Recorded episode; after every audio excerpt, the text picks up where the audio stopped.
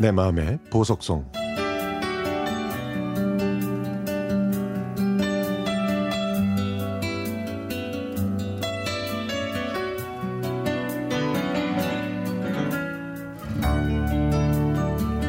(1998년 10월 30일) 저는 그녀에게 이별을 통보받았습니다.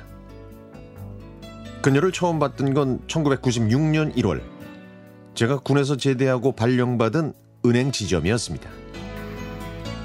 그녀는 같은 건물에 있는 금융회사에서 격리 일을 하고 있었고 매일 여러 번씩 지점에 오곤 했죠. 저는 활달하고 밝은 그녀를 보자마자 마음이 끌렸지만 용기가 나질 않아서 만날 기회조차 만들지 못하고 2년 동안 근무하다가 부산으로 발령을 받았습니다. 그러던 어느 날 친한 선배와 전화를 하다가 그녀의 이야기를 듣게 됐는데요. 3주 전에 여행하다가 자동차 사고를 당해서 병원에 입원 중이라고 했죠. 저는 안타까운 마음에 그녀가 입원한 병원으로 꽃을 배달했습니다.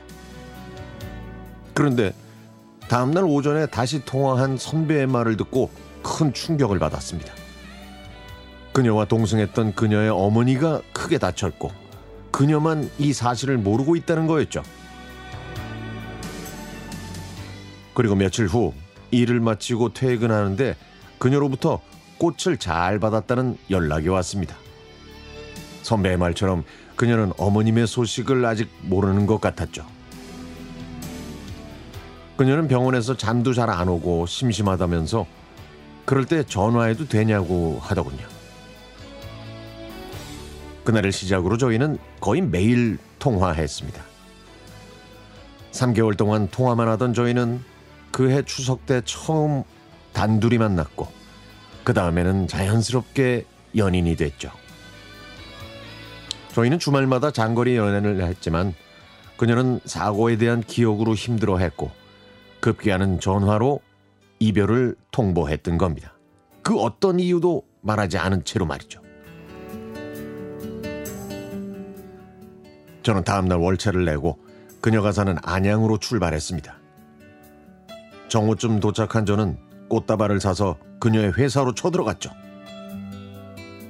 저를 본 여직원이 누구를 찾아왔냐고 물어볼 때 마침 그녀와 마주쳤습니다.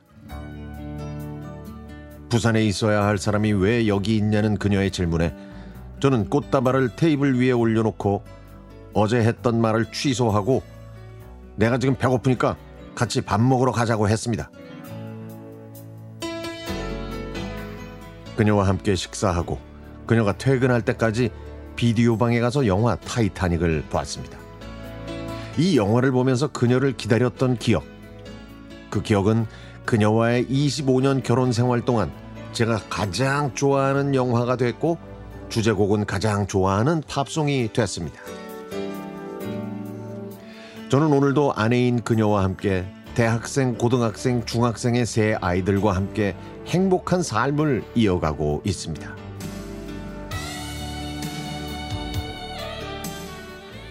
그날의 사고로 아내의 어머님께서는 돌아가셨고 아내는 이틀 정도 정신을 잃고 있었습니다. 아내가 병원에 있는 동안 어머님의 장례까지 다 치렀지만 아내에게 알리지 않았다가 퇴원하기 직전에 장인 어른으로부터 전해 들었다고 합니다.